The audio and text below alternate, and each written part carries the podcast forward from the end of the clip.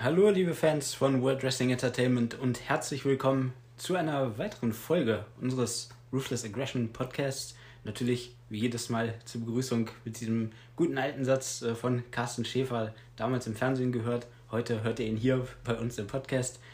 Ähm, ja, wir, das sind natürlich wie in jeder Folge einmal ich, der Kevin und auch mein geschätzter Kollege, der Ray. Danke, Kevin, danke. Ähm, mein, ja, mein lieber Kollege, der es immer wieder schafft, sehr gut äh, ein Intro einzubauen und mit dem es immer wieder Spaß macht, äh, die Folgen aufzunehmen. Ja, ähm, heute, wie ihr ja schon unschwer am Titel erkennen könntet, äh, geht es um eine ja, Party, kann man sagen. Und zwar die größte des Sommers, die es ja in der WWE mittlerweile seit, boah, ich weiß gar nicht wie vielen Jahren, in jedem Sommer äh, gibt. Und so natürlich auch damals in der Ruthless Aggression Ära. Und ähm, da wollen wir heute wieder einmal, ja, wie wir so schon sagen, eine Zeitreise äh, mit euch zusammen veranstalten. Insbesondere dieses Mal in das Jahr 2005. Die Rede hier natürlich bei der größten Party des Sommers ist vom SummerSlam. Wirklich äh, geschichtsträchtiger Pay-Per-View.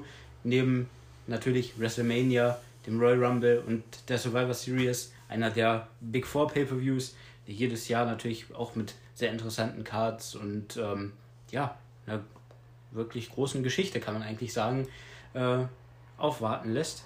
Und äh, auch dieses Mal soll es natürlich geschichtsträchtig werden, damals im Jahr 2005.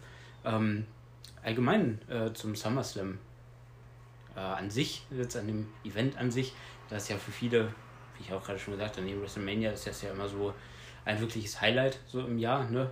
Was sind so deine ja, Lieblingsänderungen, möchte ich mal sagen. Da gibt es ja irgendwas Besonderes, was da noch so raussticht, so über die Jahre hinweg, was so der SummerSlam für dich ausgemacht hat? Ja, also äh, das ist eine gute, interessante Frage. Äh, da gibt es natürlich äh, zwei Arten. Das ist natürlich die eine Art, die man selber so eventuell miterlebt hat. Mhm. Und äh, natürlich dann halt die andere, wenn man sich dann irgendwie SummerSlam in der Vergangenheit angeschaut hat und ähm, ja, welche, welche Erinnerungen man da mit sich nimmt. Ähm, ich erinnere mich auf jeden Fall, dass äh, der SummerSlam 2005 einer der ersten war, die ich, ich so verfolgt habe, also mir komplett angesehen habe. Das dann aber ein wenig später, ähm, ja, per DVD, dass ich mir das angeguckt habe. Ähm, ja, was habe ich denn da so in Erinnerung? Also, ich erinnere mich damals zum Beispiel, dass ich äh, vorhatte, im Sommer 2006 mir den SummerSlam 2006 mir zu holen auf DVD, weil ich dachte, das wird äh, recht kurzzeitig dann auch äh, released werden. Aber das dauert ja mal irgendwie bei WWE mit den DVDs, hat es damals mhm. mal gedauert, drei, vier Monate. Äh, aber als ich dann gemerkt habe, weil ich damals noch so ein richtiger Raymark war und auch noch mit äh, hier mit, mit, mit John Cena und so äh, und dann gesehen habe, dass beide verloren haben, dachte ich mir auch da wiederum, okay, lohnt sich dann doch nicht. Muss ich mich leider nach einer anderen DVD umschauen. Ähm, ja, und dann noch eine weitere, ein weiteres Highlight und eine weitere Erinnerung war natürlich das, worüber wir auch äh, in einer unserer Folgen auch drüber geredet haben, über, den, über die Titelregentschaft von John Cena äh, im Jahre 2006, 2007, wo er halt äh, beim SummerSlam 2007 das Match gegen Orton halt hatte. Oh ja. Mhm. Auch die Jahre darauf auch sehr interessant. Cena gegen Batista 2008 und, und, und, und. Also ähm, in der Vergangenheit natürlich halt auch. Ne? So ähm, SummerSlam 2003 halt mit dem Elimination Chamber oder halt auch mit dem Brock Lesnar gegen Kurt Engel Match. 2004 mit Orton, Benoit halt, um wieder einiges kurz anzuteasen. Oder natürlich halt das, wo ich wirklich im Großen und Ganzen sage, dieser Pay-Per-View einfach mit 2005 einer der, der mir in den stärksten äh, in Erinnerung blieb. Ja. Und da gebe ich dann kurz mal an die ab, so wie, wie, wie teilst du da so deine Erfahrungen? Was kommt dir da so? Ja, also ähm, eines der, eine der Sachen, die du gerade mitunter so am Ende noch auch äh, kurz angeteased hast oder erwähnt hast, natürlich so der Titelgewinner von Randy Orton gegen Chris Benoit, das ist natürlich so ein SummerSlam-Moment, sozusagen, wenn es mal wie ein WrestleMania-Moment äh, so darstellen möchte der natürlich äh, über die Jahre immer in Erinnerung geblieben ist, dass einfach so eine große Besonderheit auch damals gewesen ist. Und ja, das hat ja bis heute halt dadurch, dass Randy ja immer noch sehr aktiv und sehr erfolgreich aktiv vor allem äh, dabei ist, ja, ist das natürlich auch was, was man halt nicht vergisst, ne? gerade wenn man natürlich Fan von demjenigen Wrestler ist, der dann halt in so einem Moment äh, so dabei ist, ist das natürlich auch immer wieder ja, was, was man sich so vor Augen führt. Und ähm, ja, ansonsten wie so oft äh, kann ich dir auch eigentlich halt nur zustimmen. Sind so viele Highlights über die Jahre, schon alleine halt in den Jahren, die man selber aktiv äh, die WWE verfolgt hat. Durch wird der ein oder andere Zuhörer vielleicht auch äh, noch von ganz früher Erinnerungen schon so haben, weil eben, wie gesagt, dieser SummerSlam Pay-Per-View ja wirklich schon zig Jahre äh, auch so mit dabei ist. Äh, wirklich, also ich denke mal, von den Big Four Pay-Per-Views sind das ja halt auch diejenigen Pay-Per-Views, die halt die längste Geschichte an sich haben. Die haben Richtig, nicht umsonst ja. Äh, dieses Standing, sondern es sind halt die, die ja nicht irgendwie mal ausgesetzt wurden oder keine Ahnung, irgendwie der Name total geändert wurde oder was der WWE auch gerne mal wieder so macht. Ich sage nur WrestleMania Backlash oder sowas. Ja. Aber ähm, ja, da sind die natürlich zum Glück, muss man sagen, unberührt von geblieben, dass da sich irgendwie Super SummerSlam wurde oder sonst was. Richtig. Dass es immer bei den äh, traditionellen Namen geblieben ist. Und ähm, ja, mit dem man dann halt diese Erinnerungen unter anderem so verbindet. Ähm, ja. Was, was jetzt, wenn wir mal so einfach mal in groben mal so die Card durchgehen, ne, von diesem Pay-Per-View. Ähm, was gibt dir das für ein Gefühl? Wir haben da ungefähr so um die acht Matches, sieben, acht Matches, wenn ich mich nicht richtig mhm. täusche. Ähm, mit viel ja, Kontroversität, würde ich halt sagen. Ähm, da, ich würde sagen, drei Stories, die wirklich halt äh, intensiv sind. Mhm. Und natürlich dann halt haben wir die äh, Titelmatches, die World Title Matches und natürlich dann auch, ähm, ja, so ein, ja gut, ein Lückenfüller äh, zum Anfang, aber sonst haben wir natürlich auch Legend vs. Legend Killer. Äh, was sagst du im Großen und Ganzen, also von der Karte her? Also wirklich, äh, schon allein, wenn man sich so die Namen so erstmal auf sich wirken lässt, ne, das ist so wirklich eine Karte, die ist auch des SummerSlam würdig ist, würde ich jetzt mal so sagen, wenn man die Karte an sich liest, ne. Ähm, sehr viele interessante Matches dabei, wie gesagt, auf Papier. Wir werden ja gleich äh, in unserem Review dazu kommen, wie es dann letztendlich alles geworden ist. Ne? Ähm, ist ja nicht immer alles äh, Gold, was glänzt, wie man so schön sagt.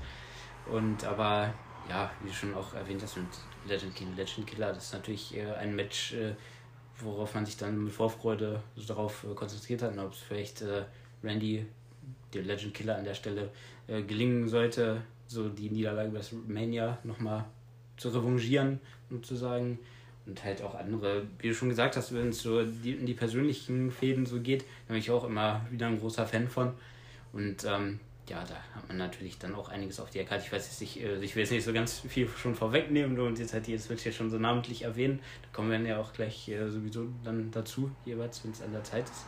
Und ähm, ja, ich denke auf jeden Fall im Vorfeld ähm, auch wenn ich damit halt nicht so aktiv dann da schon geguckt habe, dass ich das jetzt so miterlebt habe. Aber ich denke mal, im Vorfeld wird sich da jeder äh, so mit Vorfreude so auf diesen Pay-Per-View konzentriert haben und halt, wann ist endlich dieser Sonntag, äh, an dem der SummerSlam stattfindet, ne? so nach dem Motto. Ja. Ja, klasse. Dann steigen wir so langsam ein in das äh, Ganze. Äh, ja, der SummerSlam, wie du schon erwähnt hast, ne, gehört zu den Big Four Pay-Per-Views. Ähm, das Ganze fand hier am 21. August 2005 statt äh, im MCI Center in Washington, D.C.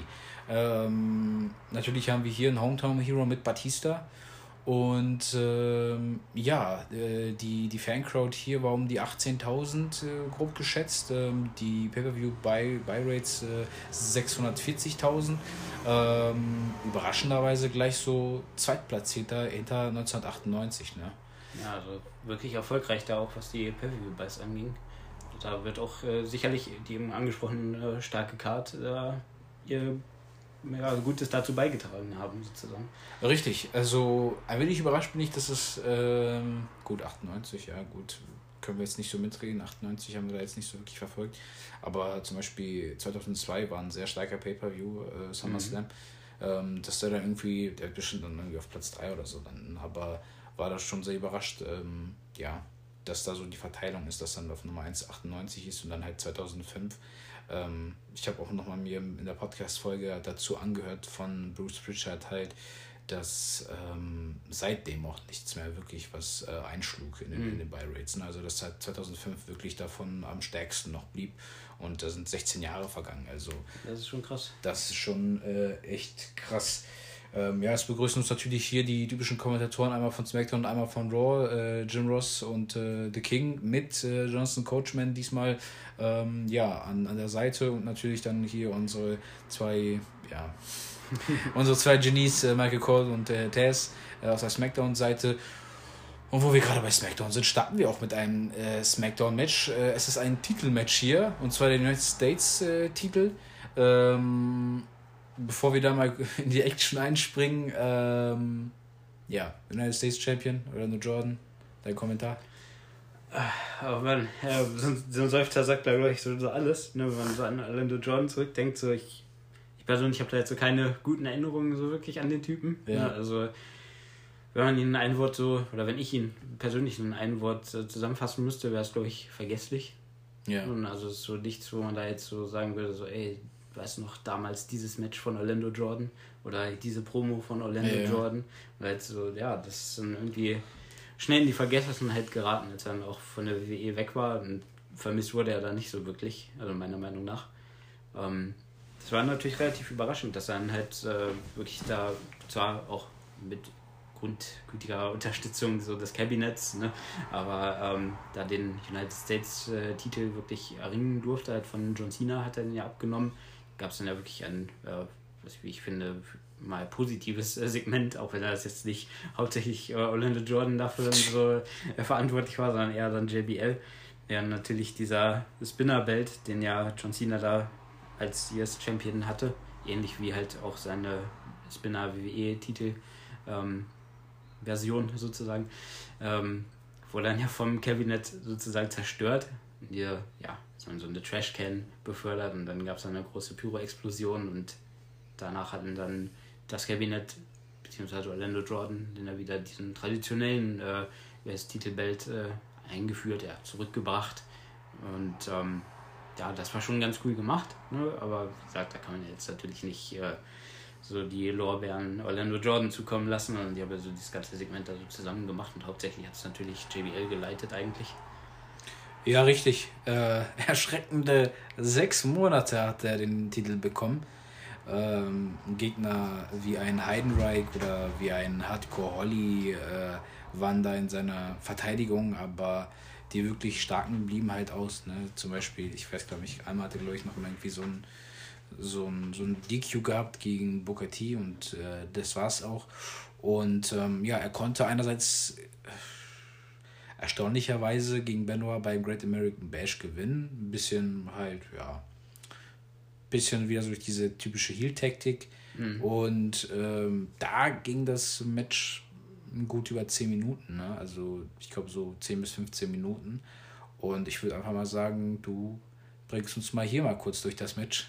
Ja, ähm, ich weiß gar nicht, ob wir in der Folge jetzt so viel Zeit haben, dass wir dieses Match wirklich in allen seinen Details äh, erwähnen können. Aber ich glaube, also ich nehme schon mal kurz vorweg, wir haben locker so das Zehnfache von der Matchlänge gerade mit dem kleinen Vorbericht so verbracht. Und äh, da wird der eine oder andere schon merken, so, okay, das war ja jetzt nur so einige Minuten, die wir dazu äh, verbracht haben. Dieses Match äh, ging tatsächlich ganze 25,5 Sekunden. Und äh, das ist leider kein Scherz, sondern das war dann damit hier dieser Opener.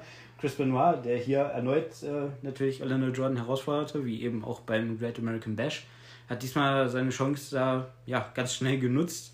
Es ging quasi nach wenigen Aktionen, die es erstmal in der Ringecke dann gab. Ne, die beiden hatten eigentlich so dieses typische Abtasten, möchte man sagen, dass man sich eigentlich dachte, okay, jetzt starten wir mal so in so einem relativ langsamen Tempo in dieses Match. Aber wie aus dem Nichts hat dann Chris Benoit schon seinen Crippler Crossface ausgepackt und Orlando Jordan musste da tatsächlich auch dann schon äh, drin abklopfen, weil der Move natürlich äh, ja, ein Killer ist, sozusagen, ohne jetzt irgendwelche yeah. Anspielungen machen zu wollen.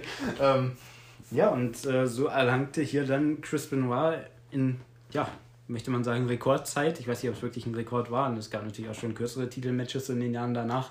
Wenn man die 18 Sekunden von Seamus denkt äh, und Danny Ryan. Ja. Aber ähm, in 25,5 Sekunden mal so einen Titel gewinnen, das ist mein Opener, würde ich sagen. Also es hat auf jeden Fall einerseits so die Crowd so aufgeweckt, sage ich mal, ne? aber weiß auch nicht, äh, ja, wie gut man das jetzt in so einem Titelmatch bewerten soll. Ne? Also ein Match an sich kann man da jetzt schlecht äh, so ein Star-Rating geben. Richtig. Ist ja nichts passiert aus der Crossface. Den hat natürlich sauber ausgeführt. Da, für den fünf Sterne. Ja. Aber also das Match an sich ist dann halt ja schwer zu bewerten. Ähm, ich kann noch mal ganz kurz da als Nachtrag so oder zuziehen, ja, zu den Punkt dazu kann man natürlich noch erwähnen, sollte dann für Orlando Jordan in dieser Fehde um das Titel auch nicht wirklich weitergehen, sondern da ging es dann in die eigentlich, sage ich mal, berühmt-berüchtigte Folge von äh, Fehde, nicht Folge, von äh, Chris Benoit gegen Bukati über, die dann ja letztendlich doch in die Best of Seven Serie der beiden dann mündete und das ist natürlich an vielleicht doch noch eher in Erinnerung geblieben als dann so ein Title Run von Orlando Jordan. Definitiv. Äh, Benoit natürlich äh, diesen Sommer damals äh, zu SmackDown gedraftet von Raw. Äh, also nachdem er ein Jahr zuvor dann hingedraftet ist, nach dem Rumble-Sieg. Und jetzt befindet er sich wieder in seiner alten Heimat. Da kann ich natürlich auch gerne unseren Zuhörer empfehlen, sich mal seine Rückkehr anzuschauen, als er damals halt announced worden ist, ähm, dass er wieder halt der erste Draft-Pick ist äh, für SmackDown und auch total starke Standing Ovation. Ähm, ja, das dazu. Ähm, kurzes Intermezzo. Ähm, ja, wie du schon gerade gesagt hast, die EW hat es da gut geschafft, halt wirklich äh, für so ein Opener-Match einfach mal die äh, Crowd nochmal heiß zu machen, äh, die Zuschauer heiß zu machen, dann für das generell das Pay-Per-View. Das war mhm. wirklich ein guter Start, äh, eine kurze Affäre, aber wirklich gleich mit einem Titelwechsel und äh, da bist du auch dann gleich schon wach. Also ich ja. hätte sie da irgendwie so einen Koffeinboost gegeben, ne? hier à la Red Bull oder äh, irgendwie einen Kaffee oder so. Und äh, ja, das schlug wirklich kräftig ein. Und äh, kräftig äh, schlägt auch das äh, nächste Match ein, was die Vorgeschichte angeht. Eine sehr schöne Überleitung. Eine sehr schöne Überleitung. Ich hatte gerade schon eine andere im Kopf, als du von einer kurzen Affäre gesprochen hattest. Okay. ja, gut. Das äh, passt sehr gut auch. Also wir müssen natürlich hier, wie natürlich auch viele andere Podcaster, uns eine ideale Überleitung schaffen zum nächsten Match. Ähm, ja, hier behalten wir uns die Vorgeschichte ein bisschen äh, noch auf, liebe Zuhörer. Das werdet ihr aber in der nächsten Folge dann genauer äh, zu hören bekommen. Äh, hier treffen zwei aufeinander, die ja das äh, die Tag Team Szene revolutioniert haben damals mhm. in den Anfang 2000ern, ähm, die auch äh, die, diese Matchart TSC zum auf äh, ja Auferleben gehoben haben, also erweckt haben. Und äh, die Rede ist natürlich hier von Matt Hardy und Edge. Ähm, viele wird das jetzt im Kopf klingeln. Wie gesagt, wir kommen nochmal im Großen und Ganzen einfach nochmal äh, in der nächsten Folge nochmal genauer dazu, um die Vorgeschichte. Ähm, hier im Großen und Ganzen eigentlich auch nicht lange die Matchdauer. Ne? Ja, genau. Also es war natürlich nicht ganz so schnell erledigt, wie Chris Benoit gegen Orlando Jordan das geschafft haben. Aber ähm, auch hier soll es, wie ja schon einleitend gesagt hast, ein kürzeres äh, Match werden. Ähm, es ging eigentlich schon mal mit der Schnelligkeit los, ne, dass sich die beiden, natürlich wie es halt üblich ist eigentlich bei so persönlichen Fäden, ne, wie du schon gesagt hast, wir werden das dann ja im Detail noch alles besprechen, wie es dann so persönlich wurde, ähm, gingen die beiden gleich mal aggressiv aufeinander los. Besonders Edge äh, hat natürlich auch sehr aggressiv ausgeteilt. Ähm, muss auch sagen, dass Tim ja schon öfter mal dann die Oberhand auch äh, gegen Metali behalten, so in den Wochen zuvor und auch in den Wochen danach. Wie gesagt, das dann alles zu seiner Zeit. Aber ähm, ja, so ging es dann hier zum Beispiel damit zur Sache, dass es einen äh, richtig schönen Spear von Edge nach draußen gab. Also eine Aktion, die man ja heutzutage auch relativ häufig von Big E beispielsweise sieht. Ne? Wenn halt einer draußen auf dem Apron da an den Seilen steht und dann einfach mal schön nach draußen, nach draußen gespiert wird. So heißt das richtig. Ähm, ja, also damals äh, zu der Zeit eine Aktion, die man nicht jede Woche gesehen hat und sowas dann schon mal ein besonderer Einstand, weil es ja wirklich noch richtig früh im Match auch schon gleich mit als erste, eine der ersten Aktionen passiert ist.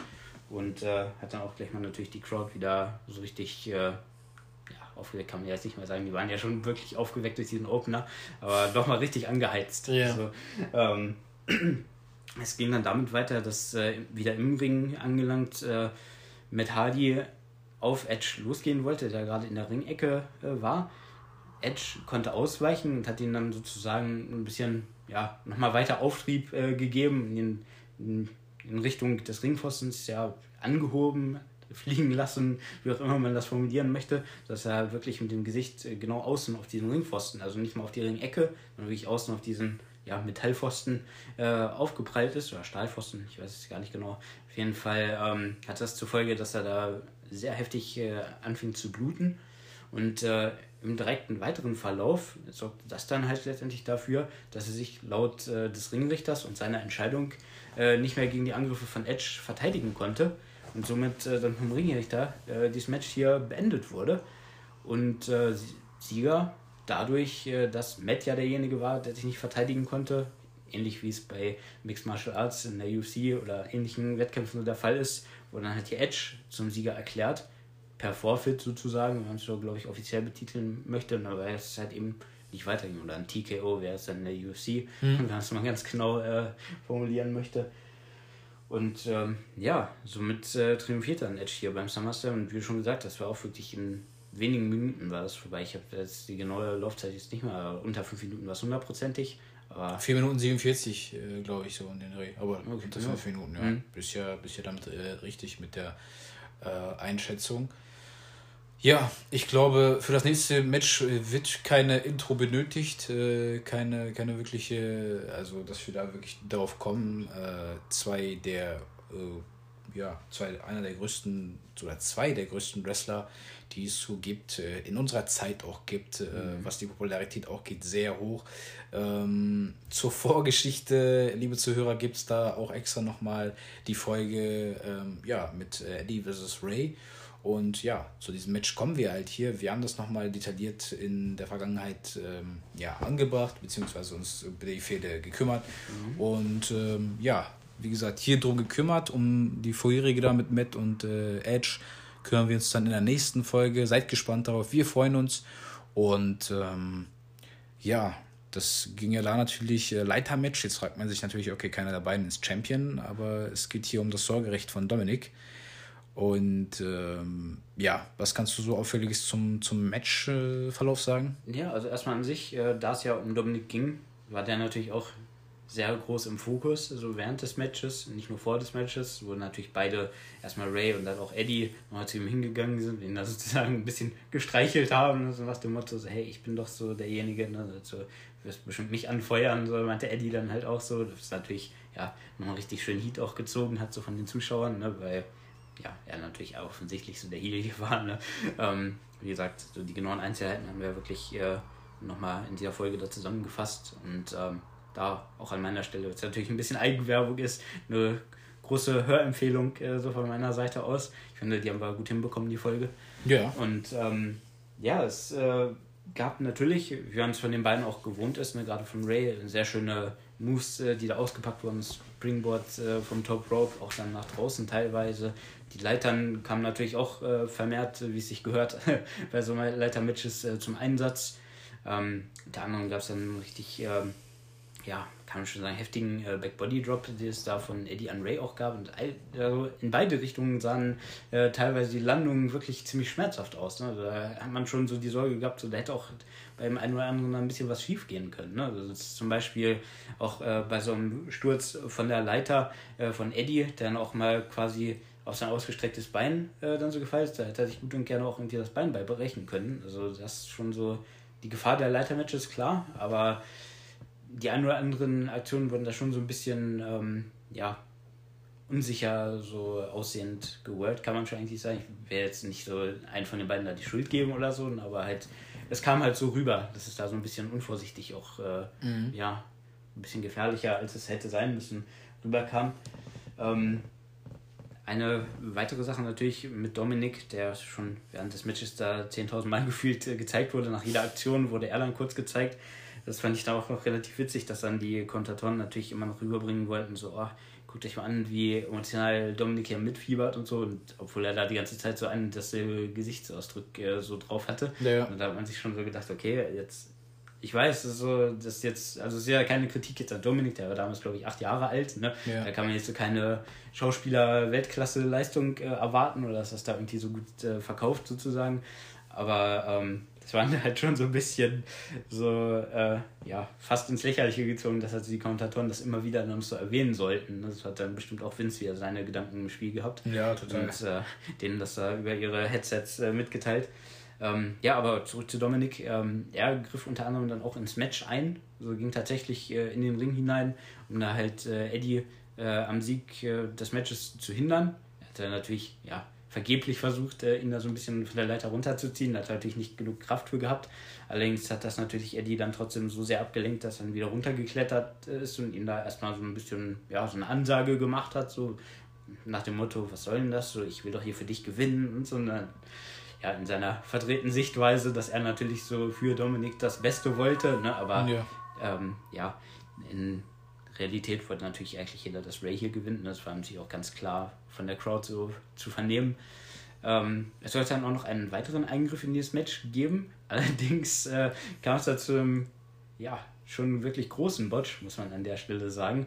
Äh, es gab da eine Situation, in der eigentlich äh, wohl Vicky Guerrero äh, eingreifen sollte, dem äh, Eddie Guerrero erst bei Ray zu Boden schlug und ähm, ja, die Leiter quasi so auf äh, Rays äh, Hals, sage ich jetzt mal, so auf der, ja, über die Schultern, so an dem Hals dann so platzieren wollte, dass er einen auf dem so darunter so gefangen ist und dann nicht halt runterkommen, äh, drauf kommen sollte und äh, Eddie dann aller Seelenruhe hätte auf die Leiter klettern können und eben den Titel hätte ich beinahe gesagt, das Sorgerecht so, äh, abhängen können. Und ähm, ja, man hat halt schon so gemerkt, äh, Eddie hat so jede Aktion davon so relativ langsam durchgeführt. Ne? Man hat schon so darauf gewartet hat, dass irgendwas passiert in dem Fall halt der Eingriff von Vicky, was aber halt immer weiter auf sich warten ließ und einfach so nicht passierte. Deswegen die dann halt einfach erstmal so improvisiert haben, dass äh, Ray sich dann doch so ein bisschen befreit hat und äh, die Leiter zum Umkippen ähm, ja, führte.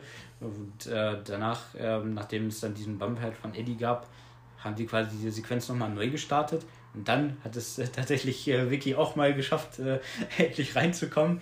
Ähm, ganz witzige Anekdote noch dazu, ganz kurz ähm, das wurde scheinbar aus dem WWE Network da so ein bisschen ja, herausgeschnitten. Da sieht man dann plötzlich äh, auf der einen Seite ist dann äh, Eddie links äh, auf dem Ringboden anliegen und dann gibt es einen kleinen Schnitt und auf einmal liegt er weiter rechts, na, als wenn er sich halt bewegt hätte, aber es war ja halt nichts. Denn in der Original-Live-Ausstrahlung da äh, hat dann Eddie einen kleinen Ausraster geschoben, verständlicherweise, da auf den Ringboden eingeschlagen und äh, nur laut gerufen, where the fuck is Vicky? Also, ne, wo zur Hölle steckt Vicky? So, warum kommt die nicht raus? Und äh, war da halt sichtlich verärgert drüber. Die hat es dann, wie gesagt, doch noch in den Ring geschafft und äh, kam dann, ja, da kam es dann zu diesem Eingriff, der in dem Fall auch das Matchende dann bedeuten sollte was das natürlich das Ganze umso ärgerlicher macht, dass es halt erst so im zweiten Anlauf dann geklappt hat. Ähm, sie konnte Eddie äh, daran hindern, den, ja, jetzt will ich schon wieder den Titel sagen, also das Sorgerecht, den Koffer, ja. den Koffer äh, abzuhängen. Äh, und äh, ja, er musste dann erneut wieder diesen harten Bump äh, da so einstecken, der wieder einmal auch ein bisschen gefährlich aussah. Und äh, Ray konnte seinerseits dann die Situation ausnutzen, die Leiter emporklettern und sich das Sorgerecht ja, sichern, das Sorgerecht verteidigen, weil er ist natürlich eigentlich derjenige, der schon das Sorgerecht auch vorher hatte als leiblicher Vater. Und ähm, ja, somit endete dann hier dieses Match äh, in so einem, fast äh, in so einem Debakel geendet, ne, wenn es jetzt nicht äh, doch noch hinbekommen hätte, dass Vicky da endlich mal rauskommt. Aber ähm, ja, nichtsdestotrotz natürlich ein unterhaltsames Match. Die beiden, wie auch schon in unserer Folge über deren Fehde behandelt, wirklich immer eine richtig gute Chemistry. Und das äh, hat sich auch hier eigentlich im Matchverlauf gezeigt. Aber dennoch würde ich sagen, auf jeden Fall keines der stärkeren Matches der beiden. Da ein äh, Happy End und äh, im, im, nächsten Match äh, kommen wir auch zu einem Happy End, äh, aber seitens des äh, Bösewichts, also des Heels. Äh, hier ja, treffen aufeinander Kurt Engel und ja, Eugene wo wir auch, denke ich mal, in der Zukunft nochmal eine Folge dazu bringen werden. Ähm, ja, Eugene, ähm, ein geistig benachteiligter Wrestler, äh, so das Gimmick. Und äh, gewann dann bei einer Raw-Folge die Kurt Engel Invitation, wo dann halt äh, Kurt Engel immer seine Goldmedaillen aufs Spiel setzte. Und dann schaffte es äh, Kurt Engel dann die Wochen darauf nicht wirklich, ihn richtig die äh, Goldmedaillen abzunehmen, also sie wieder zurückzubekommen.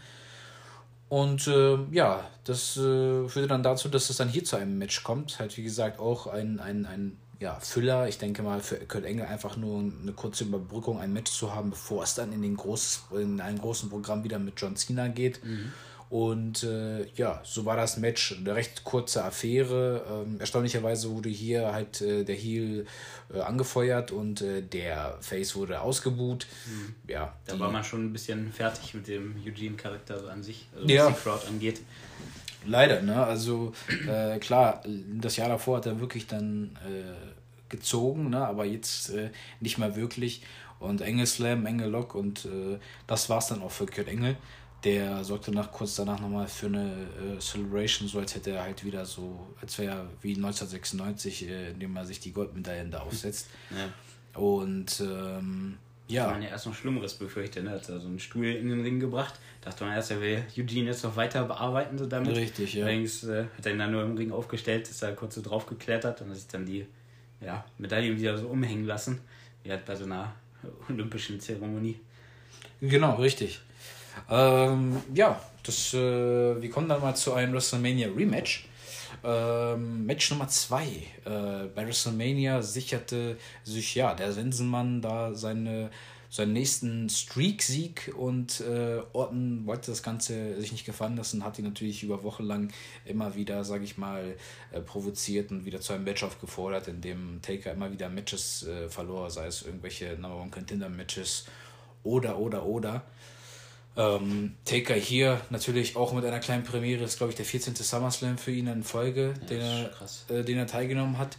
Ähm, ja, ähm, da jetzt im Großen und Ganzen natürlich äh, die typischen Moves, die beiden von sich zeigen. Ne? Ähm, die haben immer wirklich, die haben wirklich das versucht, was die schon auf, bei WrestleMania auf die Beine gestellt haben. Ne? Mhm. Also äh, Orton wieder mit so einem äh, Tombstone-Konter, dann natürlich auch wieder Ortons typische Moves, ne? Den, der Neckbreaker, den er hat, oder ähm, Undertaker dann hat nochmal Oldschool versucht, diesen Seitals, glaube ich, ne? Das mhm, ist ja genau. Oldschool. Auch hier Orton wieder gekontert. Ähm, dann tritt natürlich eine sehr entscheidende Szene auf in diesem Match, ähm, wo man sich natürlich dann damals hinterfragt hat und wenn man natürlich dann ein bisschen gewieft ist oder ein bisschen halt länger schon so in, in, in dem Thema ist, weiß man natürlich dann, okay, gut, so, wenn das wirklich so gewesen wäre, dann äh, hätten die das Ganze halt dann ausgegraut oder abgeblendet, aber ja, hier hat sich ein Fan äh, auf den Weg äh, in den Ring gemacht, ne? Ja, genau. Ähm man hat natürlich erstmal, wie du schon gesagt hast, du dir schaust so, ey, da einfach so ein Ring, der, äh, so, so ein Ring, so ein Fan, der so in den Ring läuft und da halt, äh, ja, interferiert in dieses Match, doch scheinbar zugunsten äh, von Randy Orton, der sich da so der Situation schneller bewusst wurde, im Gegensatz zum Undertaker, der erstmal so ganz äh, abgelenkt von der ganzen Sache war. Und ähm, ja, wie es dann so häufig in Matches von Randy Orton vorkommt, wenn der Gegner dann mal schon sehr abgelenkt ist, so kommt da etwas out of nowhere. Und zwar sein äh, natürlich berühmt-berüchtigter RKO. So auch in diesem Fall. Und äh, der sollte ja dann tatsächlich auch äh, zum Sieg genügen. Und äh, der Legend Killer sollte doch noch erfolgreich äh, den Sensenmann äh, der WWE hier bezwingen. Bei WrestleMania hat es noch nicht geklappt, aber beim SummerSlam hm, wirklich eigentlich kann man sagen genauso geschichtsträchtig ne, von dem Pay-per-view-Setting her. Und ähm, man kann, glaube ich, festhalten, so SummerSlams, so die liegen Randy Orton wohl einfach, ne? Was dann so äh, geschichtsträchtige Siege für ihn angeht. Damals so der World Title Win, auch hier dieser Sieg, dann beispielsweise auch sein Titelgewinn dagegen äh, Daniel Bryan vor einigen Jahren. Stimmt. Und ähm, ja, der SummerSlam scheint ihm zu liegen. Ähm, und das dürfte nicht nur seine Fans freuen, sondern auch äh, seinen Vater, der natürlich äh, hier nicht ganz unbeteiligt war, denn dieser vermeintliche Fan, der in dieses Match eingriff, äh, war Bob Orton Jr. in einer Verkleidung äh, da als Fan. Äh, wirklich eigentlich ganz cool gemacht, ne, dass man da auf so eine Idee auch gekommen ist. Und er hat ja theoretisch gesehen auch einfach so ganz normal interferieren können. Aber da haben die nochmal so ein bisschen zusätzlich was einfallen lassen, wenigstens. Und ähm, ja, so zwar nicht ganz clean äh, der Sieg von Orton. Ähm, ist vielleicht auch, ja, einerseits auch cool gewesen wäre, ne? aber man kennt ja auch die WWE, so in vielerlei Hinsicht äh, sind dann die Heels halt immer diejenigen, die dann so in wenigen Fällen so clean gewinnen dürfen, sondern das hat eher mal so auf solche Sachen dann hinausläuft. Ja. Ähm, sofern es dann jetzt halt nicht solche ganz eindeutigen Matches wie da jetzt von Kurt Engel gegen Eugene sind, ne, da kann es natürlich auch mal clean klappen. Aber ähm, in vielen Fällen läuft es dann halt so, same old story. Ne? Mhm. Ne? Also ja, wie gesagt, äh, Kurt Angle ist da mal so eine gewisse Ausnahme, weil er halt äh, der Wrestler schlechthin ist. Ne? Also du kannst äh, einen nicht besser präsentieren als Kurt Angle, wenn es um äh, äh, Wrestling geht. Ähm, und ja, das dazu, he settles the score, wie man so schön im äh, Englischen sagt. Ne? Also er gleicht da damit aus, hat dann irgendwo auch so eine Ja, ich würde schon sagen, eine kleine Revanche bekommen für äh, WrestleMania. Natürlich WrestleMania mit einem bigger Impact, aber nichtsdestotrotz, hier ist ihnen dann noch der Sieg gelungen. Und ähm, ja, wir machen uns dann schon mal auf dem Weg, äh, ja, auf dem Weg zu einer der äh, eins der beiden zwei Titelmatches, äh, die oder World Title Matches, die da anstehen, beide äh, ja recht hintereinander. Mhm. Ähm, wir haben natürlich erstmal das ähm, WWE-Titelmatch ähm, ja, auf dem Spiel. Hier John Cena, der WWE-Champion, verteidigt gegen Chris Jericho. Hier natürlich äh, schnell die äh, Vorgeschichte, dass natürlich äh, ja, Cena da sehr überraschend ähm, nach Raw damals gedraftet ist und dann sich in kurzer Zeit dann sich es auch mit äh, Bischof verspielt hat.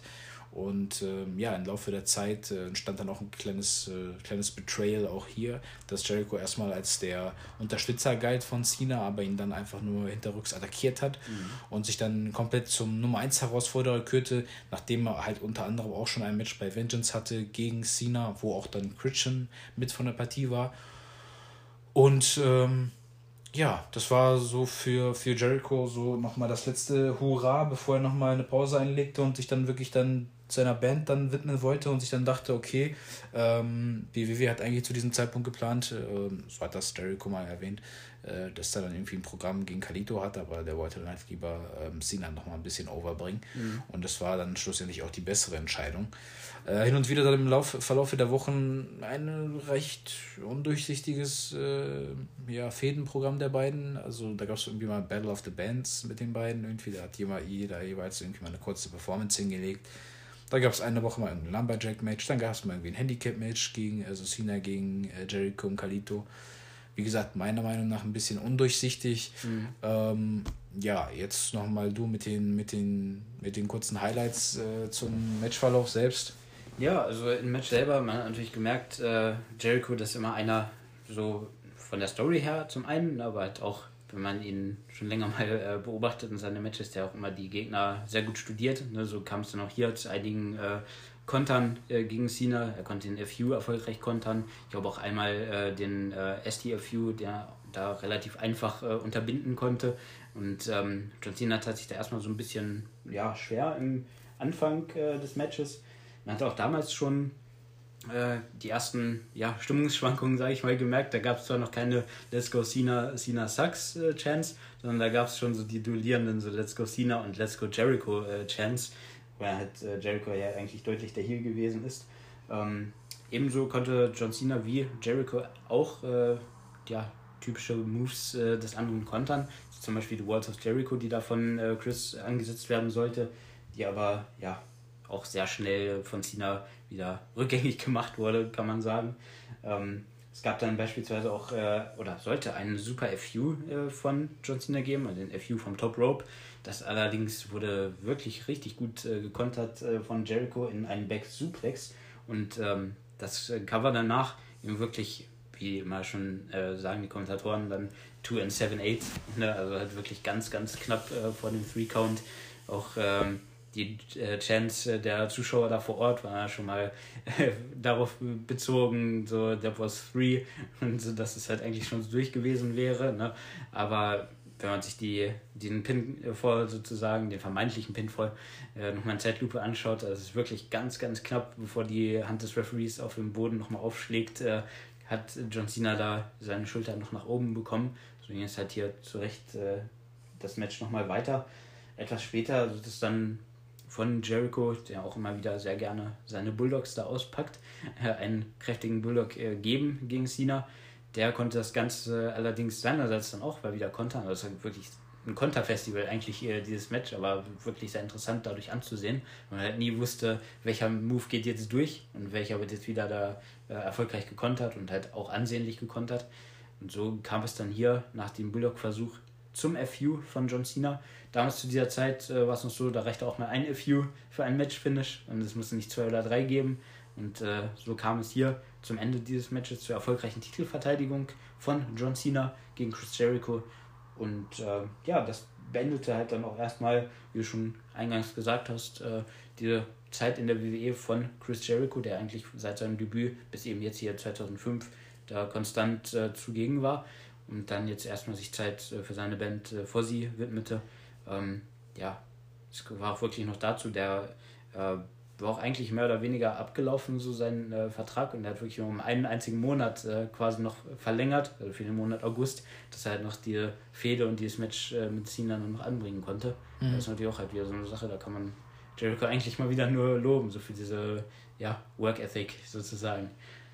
Ja, er war ja nie wirklich jemand, der Schwierigkeiten hatte, jemanden over zu bringen. Da war genau eher das Gegenteil. Mhm. Äh, die Raw dann nach SummerSlam gab es nochmal ein You're Fired Match äh, zwischen den beiden Wrestlern halt. Ne? Der, der verliert, wird halt gefeuert. Und äh, ja, das war dann in dem Fall Chris Jericho. Das ist sein Abgang äh, damals. Und äh, ja, das vorletzte Match ist dann nun auf der Card. Ähm, das zweite Welttitelmatch hier ähm, eine ziemlich ähnliche Story, weil auch hier der Weltschwergewicht-Champion zu SmackDown äh, gedraftet ist und dann gleich der erste ähm, ja, sich da der erste Herausforderer sich da auch gleich um ihn gekümmert hat. Die Rede ist natürlich hier vom Weltschwergewicht-Champion und Hometown Hero bei diesem Pay-Per-View Batista und sein Gegner natürlich äh, John Bradshaw Layfield, ne, der sich da innerhalb eines Jahres sich so zum Main Eventer etabliert hat und auch da nochmal auserkoren wurde, dass er nochmal Batista wieder ein bisschen overbringt. Mhm. Ähm, das Ganze hier natürlich in No Holds Barred äh, Regeln, also sprich eigentlich, dass es da keine, keine wirklichen Regeln bestehen, also dass da wirklich da auch ähm, ja, Gegner auch außerhalb pinnen kannst und du wirklich jede, jede Match-Stipulation, also jede, beziehungsweise jede Sachen anbringen kannst, eine Gegenstände. Ähm, ja, hier natürlich Batista in der Vorgeschichte halt, ähm, dass es schon ein Titelmatch äh, beim Great American Bash gab, aber sich da halt Batista DQ'd hat, nachdem es nochmal halt, ja, der Ref ausgenockt war und dann mhm. da es so ein Hin und Her gab. Ähm, natürlich ist auch hier das Interessante, da will ich auch drauf kommen, weil es immer wieder halt äh, angebracht worden ist in der, der Zeit, dass äh, dieses große Gerücht entstanden, man hat geplant halt Mohamed Hassan ähm, da an der Stelle ähm, ja, antreten zu lassen gegen Batista und ihn halt den Titel abzunehmen. Ähm, aber wie ich halt schon vorhin angesprochen habe, die SmackDown, äh, beziehungsweise die SummerSlam-Folge 2005 von Bruce Pritchard in seinem Podcast, da wurde auch nochmal drauf angesprochen und der meinte, ähm, dass er da, ja, dass er nicht geglaubt hat, äh, dass sie da wirklich so weit gegangen wären, dass sie gleich dann Mohamed Hassan zum äh, Weltchampion machen. Mhm. Und äh, ich denke mal, das sollte so, das äh, Großen und, äh, Große und Ganze halt äh, beleben lassen. Also beziehungsweise, äh, nee, beenden lassen. So, sorry, ich bin gerade ein bisschen hier in meinem Text da ein bisschen durcheinander gekommen, beziehungsweise in meinen Notizen. Ähm, ja, Kevin, hier nochmal ähm, die, die, ja, die Highlights des Matches. Ja, ähm, wie eigentlich bei so gut wie jedem Match äh, auf dieser Karte gibt es auch gleich mal äh, einen schnellen Start, auch hier. Und zwar ähm, beim Entrance von Batista, der da gerade ja, in seinen typischen äh, Bewegungen, sag ich weiß, äh, bei seinem Feuerwerk und äh, der, also der Pyro auf der Stage, ähm, kam JBL schon aus dem Ring geeilt und ging gleich auf ihn los. Und so startet man hier gleich schon mal, ja, während Batista quasi noch seinen Titel äh, um die Hüften hatte, äh, startet er schon ins Match. Und äh, die beiden, ja, sind natürlich so kolossale Schwergewichter, ne, in dem Sinne, dass sie sich halt auch erstmal, ja, kräftige Schläge äh, vor allem verpasst haben. Die andere Clothesline folgte. Ähm, JBL hat sich dann äh, unter anderem auch doch, äh, nachdem es erstmal ein Spear von Batista durch die Barricade äh, an JBL gab. Also es war quasi so, nicht wie man es jetzt so typischerweise gewohnt ist, sondern die waren quasi auf der Seite von den Zuschauern schon, nachdem sie an der Entrance Ramp da so gebrawlt haben. Und ähm, der Spear führt dann durch die Barricade wieder in Richtung Ring. Also das ist quasi andersrum, als wie man es heutzutage öfter mal schon sieht. Ähm, ganz cool gemacht auf jeden Fall die Aktion. Ähm, da sah man dann JBL noch äh, beim, ja, in der Ringside Area, sage ich mal, also bei dem ähm, Timekeeper nennt man es, glaube ich, ja, äh, an der Seite, wo man halt erst dachte, will sich jetzt hier vielleicht irgendwie einen Stuhl holen oder den äh, Schwer Schwergewichtstitel selber. Ne? Es gibt ja immer schon einige Variationen, die sich da über die Jahre mal so zutragen. Aber äh, hier mal eine, die ich so, glaube ich, auch noch nicht gesehen hatte. Nämlich äh, hat er sich zwar ein Belt genommen, allerdings äh, in dem Fall wirklich einen ganz normalen Gürtel da von dem Timekeeper, den er quasi von der Hose einfach abgezogen hat und äh, damit dann auf äh, Batista losging, ihn quasi damit erstmal so ein bisschen ausgepeitscht hatte und auch äh, anfing ihn damit zu würgen. Das natürlich dank des No-Holz-Bart-Konzepts alles ja erlaubt ne? und ähm, auch keine DQ an der Stelle. Batista äh, kontert dann allerdings äh, von JBL den Versuch einer Powerbomb, den ja auch JBL einer seiner Signature Moves äh, mittlerweile hatte, ähm, mit einem Backbody Drop. Äh, es wurde dann im Verlauf so dieses Matches auch äh, die Steel Steps äh, in den Ring gebracht und die sollten dann auch das äh, zeitnahe Ende für JBL bedeuten, denn Batista hatte ja nicht eine, sondern gleich zwei Batista-Bombs ausgepackt. Einmal ganz normal sozusagen, ja, wie er den ganz normalen Ring immer bringen würde. Und einmal noch eben auf diese Steel Steps, auf die Stahltreppe. Und äh, ja, das, davon konnte sich dann äh, JBL nicht mehr erholen. Und Batista gewann das Match und äh, hatte eine erfolgreiche Titelverteidigung, wie auch John Cena seine hatte im Match davor. Also die beiden konnten weiter dominant äh, in ihrer Titelszene ja, regieren. So, und damit äh, sind wir dann jetzt auch an der Stelle angekommen, auf die wir uns, denke ich, äh, alle schon ja, mit voller Vorfreude und voller Anspannung drauf ja, gefreut haben. Und zwar das Main Event dieses SummerSlams. Die Legend, die Legende gegen die Ikone, die Icon. So äh, HBK, Shawn Michaels gegen den Hulkster, gegen Hulkamania. Keinen geringeren als Hulk Hogan. So, ja, man kann eigentlich nichts anderes sagen als wirklich ein Dream Match, was die Namen angeht. Man hat es ja über die Jahre öfter mal schon erleben dürfen, auch gerade ja, jetzt in unserer Zeit als Fans, ne, wenn man zum Beispiel an Matches zurückdenkt von The Rock und Steve Austin oder weiter in der Zukunft ebenfalls mit Beteiligung von The Rock äh, gegen John Cena. Und äh, so kam es dann hier äh, bei diesem SummerSlam 2005 zu Hulk Hogan gegen Shawn Michaels.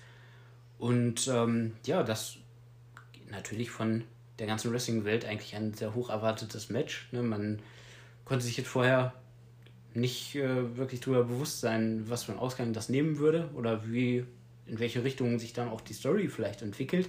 Dazu kommen wir dann natürlich gleich.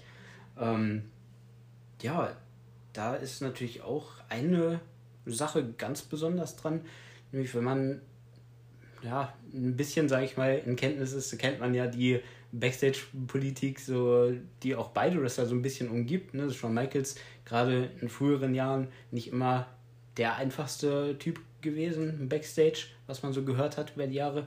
Auch sich öfter mal nicht äh, hinlegen wollen, um dann eine Niederlage einzustecken. Und ja, von Hulk Hogan äh, ist das natürlich äh, erst recht äh, bewusst. Ne? Und also ich, das reicht ja bis in heutzutage Pro-Muster hinein, in der Hulk Hogan mal so als der, ja, ich verschönige das jetzt mal nicht, sondern einfach sag's mal so frei raus und ein bisschen den Arschkriecher so dargestellt wird von besonders Heels, ne, ja natürlich auch immer noch mit seinem Namen da so ein bisschen, ja, Stimmung machen wollen sozusagen. Aber wenn so viel davon erzählt wird, wird ja, denke ich mal, auch ein bisschen was dran sein. Und so sieht's aus, mein lieber Kevin, mein lieber Podcast-Kollege. Ähm, ja, ich denke mal, wir werden noch mal gleich noch mal genauer drauf eingehen, mhm. wenn wir äh, Woche für Woche noch mal kurz äh, ja, das Ganze noch mal analysieren vor, also bis vor dem Match.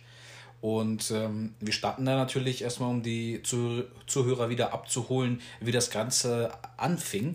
Ähm, bekannt ist natürlich, dass äh, Hulk Hogan äh, in diesem Jahr äh, in die Hall of Fame eingeführt worden ist und ähm, dann natürlich auch seine total beliebte Speech gehabt hat dann äh, bei, der, bei der Hall of Fame Nacht und viele auch dann gechantet haben One More Match, was ja eigentlich eher so für Christian äh, bekannt ist. Stimmt. Und ähm, ja, in den laufenden Wochen befand sich der gute Sean nach dem großartigen Match bei WrestleMania 21 wieder mal eine kurze Randnotiz, gerne auch in unserem Archiv zu hören äh, vom Pay-Per-View WrestleMania 21. Darüber haben wir auch eine Folge gemacht, liebe Zuhörer. Und äh, ja, da befand sich dann, äh, nachdem in einem Programm mit äh, Hassan und, äh, also Mohammed Hassan und äh, Khosrow Davari, und äh, ja, es gab dann immer so eine, eine Überzahl an, an Shawn Michaels und da gab es halt ähm, da gab es halt ein Gespräch mit Eric Bischoff und äh, Michaels forderte dann halt auf, ein Match gegen die zu haben. Und da meinte halt nur Bischoff, entweder du findest einen Partner, äh, einen Tag-Team-Partner für Backlash oder du machst das Ganze halt alleine. Und der hatte dann äh, in einer Raw-Folge dann eine, ja, eine sehr leidenschaftliche Promo gehalten, ein bisschen patriotisch und ähm, ich denke mal, viele kommen jetzt schon auf den Gedanken, äh, Patriotismus, gerade in Amerika, verbindet auch dann gleich äh, mit dem Hulkstar, der auch dann sein Tag-Team-Partner wurde bei Backlash äh, in dem Tag-Team-Match. Beide natürlich, also ich denke mal, hat man es nicht anders kommen sehen, gewann das Match dann halt Shawn Michaels und Hulk Hogan. Und dann verschwand das Ganze erstmal ein bisschen so von der Fläche, von der Bildfläche bis dann äh, am 27. Juni es einen Six-Man-Tag gab und äh, da Cena und äh, Michaels noch einen Partner benötigt äh, haben. Und ähm, ja, wie auch in dem Falle von eben war es auch hier wieder der Hulkstar, der dann da mit den beiden Faces da die Six-Man-Tag-Match gegen äh, Jericho, Tomko und Christian gewann und äh, ja, einer hat wieder so seine Rückkehr feierte und wir diese ganzen Boosts äh, ganzen ja, Rating-Boost zu bekommen für den Sommer. Mhm. Und ja, dann äh, eine Woche später, am 4. Juli, äh, am ja, Nationalfeiertag äh, der Ameri äh, von Amerika, genau. Äh, oder der Amerikaner, so, ja, ähm, ja gab es dann nochmal ein Tag-Team-Match, wo vorher nochmal Hulk Hogan da bei Kalitos Caverna nochmal von Kalito und von Kurt Engel provoziert worden ist. Thema äh, seine Tochter, wo er damals natürlich die neue Serie da rausbrachte mit Hogan Knows Best. Und Michaels kam ihm da zu Hilfe. Das Main Event natürlich dann mit den beiden dann, also die beiden Faces gegen die beiden Heels. Auch hier wieder ein Sieg davon getragen. Aber dann fing das Ganze auch an, ja, sich ins Rollen zu begehen. Nämlich da beging auch dann, ja, der Betrug, der Verrat. Der Verrat, genau. Ja, genau, der Verrat. Und ähm, ja, äh, Michaels kickte dann Hogan nach der Celebration einfach mal so, nachdem er sich äh, umdrehte, einmal mit dem Switch Music und dann war, waren auch wieder alle halt gespannt. Ne? Shawn Michaels ist natürlich dafür bekannt, das haben wir auch ein bisschen in der Vergangenheit auch reviewed, da äh, in Cenas äh, Titelregentschaft oder auch beim WrestleMania 23 Pay-Per-View, dass äh, wenn er sich mit wen anfreundet, dass man, ob man ihn wirklich da trauen kann. Ja, genau. Ich glaube, die hatten auch in den Wochen vorher, wurde es schon mal ein kleines bisschen auch sozusagen, ja, ich will nicht sagen angekündigt, also angeteased, äh, könnte man das so sagen. Zum Beispiel so ein Backstage-Interview auch mit äh, Shawn Michaels und Jonathan Coachman gab, dann auch nochmal die Frage aufkommen, die ist so, ja, man weiß doch, ihr beide, ihr habt schon so ziemlich große Egos, ne? So, wie lange kann das äh, deiner Meinung nach so gut gehen, dass ihr da so, ja, coexistet, wie immer so sagen. Das kooperieren, ja, so, ja. Kooperieren, genau, dass die so beide in einem Team und so auf einer Wellenlänge schwimmen sozusagen. Und ähm, ja, da konnte sich natürlich äh, Shawn Michaels noch nicht so wirklich zu einer eindeutigen Antwort so äußern oder hinreißen lassen. Und ähm, ja, ich denke mal, mit diesem Kick hat er da dann eine eindeutige Antwort drauf gegeben. Es hat nur einige Wochen gehalten. Und äh, dann ging das Ganze auch schon äh, in die Brüche. Richtig, er setzte damit ein Ausrufezeichen und wurde dann auch dann eine Woche später darauf konfrontiert beim ja sehr beliebten und kontroversen Piper Spit äh, von Roddy Piper, der dann Michaels herausrief und eine Antwort haben wollte, warum er das alles getan hat. Und Michaels kam dann in einem total heiligen ja weißen Overall, ne, so sich als Engel dastehen zu mhm. lassen und begründete das, äh, das Ganze halt ähm, damit, dass ihn das auch gekränkt hatte, dass äh, er halt dieses One More Match da die ganze Zeit in der Hall of Fame Speech da gehört hat und das hat ihn irgendwie zum Nachdenken gebracht. Und andererseits äh, fand er sich auch nicht wirklich bestätigt, weil er riss sich dann halt ähm, über die Jahre den Arsch auf, trug die Company auf seinem Rücken, während natürlich Hulk Hogan sich dann äh, vom Staub machte zur WCW und jetzt natürlich wiederkommt und einen auf heile Welt macht mhm. und äh, er bekommt nicht diesen Kredit, den ein Hulkster hat. Ne? Ja, während der Hulkster sich da äh, quasi mehr oder weniger über die Jahre dann in seiner teuren Villa da ausgeruht hat und die TV-Shows produziert hat und sonstiges. Richtig. Und ja, Shawn Michaels äh, im Gegensatz zum Hulkster, da in der Hinsicht muss ich auch, auch wenn das nur zum größten Teil natürlich Story ist, ne, kann ihm meiner Meinung nach auch schon so ein bisschen recht geben. Ne? Also im Allgemeinen bekam gerade zu dieser Zeit auch Shawn Michaels nicht so viel so diesen Respekt, den er da auch verdient gehabt hätte, im Vergleich zu solchen Namen wie eben Hulk Hogan. Richtig, genau. Ja, so, so sieht es auch aus. Man muss ja auch im Großen und Ganzen sagen, ne? Äh, wenn, du, wenn du mal irgendwie nicht richtige Wrestling-Fans ansprichst, ne? also irgendwelche halt nur außen dastehende, ne? Mhm. dann sagst du Hulk Hogan und die sagen alle kenne ich und du sagst du schon Michaels, hm, weiß, sagt mir jetzt nicht so, ja. ne? sagt mir jetzt nicht so wirklich zu. Ähm, Ja, und äh, hier endete auch das Segment damit, dass äh, Piper ihn diese Aussagen nicht abkaufte und äh, Shawn Michaels auch ihn mit der Switching Music das Ganze spüren ließ. Ähm, hier war natürlich das Erstaunliche, dass, ähm, dass Michaels hier mit dieser Promo versuchen wollte, ein Face vs. Face Match darstellen zu lassen. Aber natürlich, äh, was du halt auch eben gerade schon meintest, äh, in der Laudatio beziehungsweise in der Intro davon, ähm, halt, dass ähm, ja, Hulk Hogan da immer seine gewissen Klauseln hat, was Verträge angeht, mhm. wo er halt dann Creative Control hat. Er hat sich dann ein bisschen was anderes vorgestellt. Und zwar ähm, war es seiner Meinung nach dann besser, einfach halt so ein Programm traditionell, kann man sagen, ne? wie es so damals immer üblich war, wahrscheinlich zu seinen Zeiten, ähm, dass es so strikt Heel gegen Face äh, ein Programm geben sollte. Und selbstverständlich wird sich da der Hulkster jetzt nicht äh, als Heel darstellen wollen so, dass man sich dann halt sozusagen gezwungen sah aus Sicht von WWE, dass man äh, Shawn Michaels dann heel turnt für diese Fehde, wo es eigentlich ähm, gar keine ja, langlebigen Pläne dazu gegeben hatte. Und ähm, da kann man auch dazu schon mal ein bisschen vorweggreifen und erwähnen, nachdem dann diese Fehde zu Ende war, nach diesem SummerSlam-Match, es hätte ja vielleicht noch weitergehen sollen, aber da kommen wir dann noch zu seiner Zeit zu, ähm, als die Fehde zu Ende war, war es auch einfach so, als wäre dahingehend auch quasi nichts passiert. Denn Shawn Michaels in der Raw-Episode nach dem SummerSlam turnte quasi gleich wieder Face. Face ne? ja. war dann gleich, oder war besser gesagt, einfach gleich wieder Face. Es gab gar nicht mal so einen richtigen Turn. Ja. Und so. Es war halt einfach wieder so auf äh, Standard zurückgesetzt, kann man sagen, wenn man sich gerade irgendwie was äh, eingestellt hätte. Und ähm, ja, deswegen schon so ein bisschen, ja, einerseits so, ja, möchte ich sagen, schade, dass man halt nicht mal irgendwie auf einen Kompromiss kommen konnte und quasi Hulk Hogan sagt was und das ist dann schon gesetzt und so als gegeben. Und so ähnlich ist es dann ja auch mit dem ja, ja, Ergebnis des Matches so einhergegangen, kann man schon sagen. Richtig, genau. Ich denke mal, was, was äh, Michaels da in dieser Zeit machen wollte, ist einfach vielen einfach aus der Seele zu sprechen. Ne?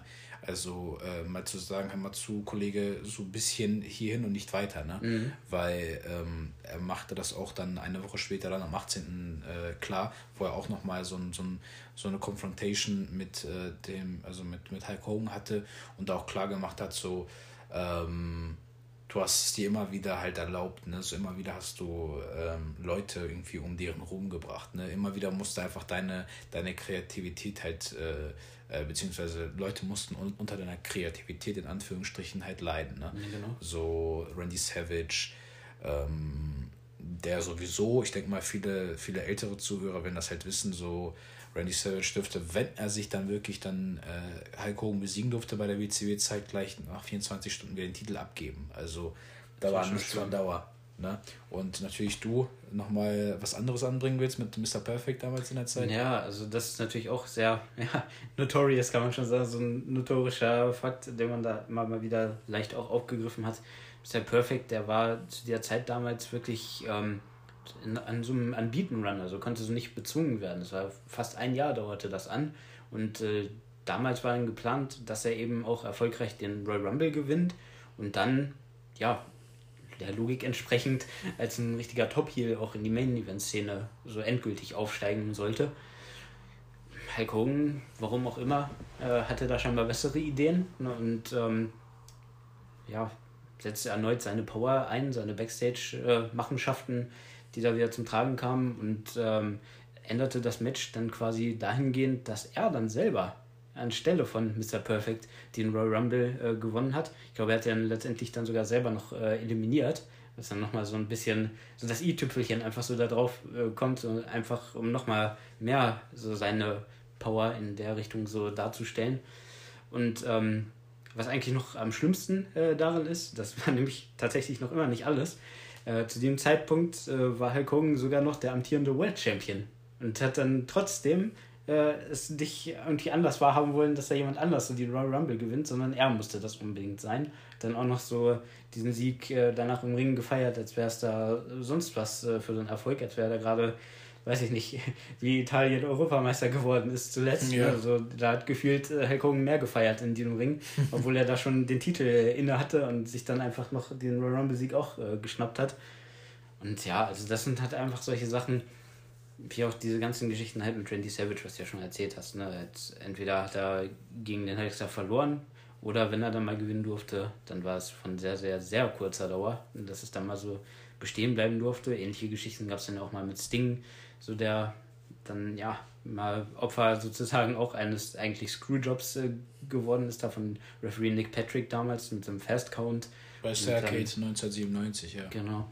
Da wurde es dann zu seinem Glück nochmal ein bisschen umgedreht, ne, dass dann ja der gerade da neu angekommene Bret Hart äh, eingriff und sich halt äh, ja, da einmischte, kann man sagen, und hat letztendlich damit die Titelgewinn von Sting endete. Aber es hat trotzdem dann so einen faden Beigeschmack gehabt. Und so, weil es immer wieder diese Geschichten mit Hulk Hogan da so zu tun hatte und er einfach immer wieder diese Backstage-Politik so für sich anwendete und ähm, ja, also ein Triple H wäre stolz, so genau. diese, diese, diese Sache so ein bisschen übernommen zu haben in genau. die neuere Zeit, genau. sozusagen. Sein, sein, sein Ziehvater. Das ist schon echt krass, also was da teilweise abgelaufen ist.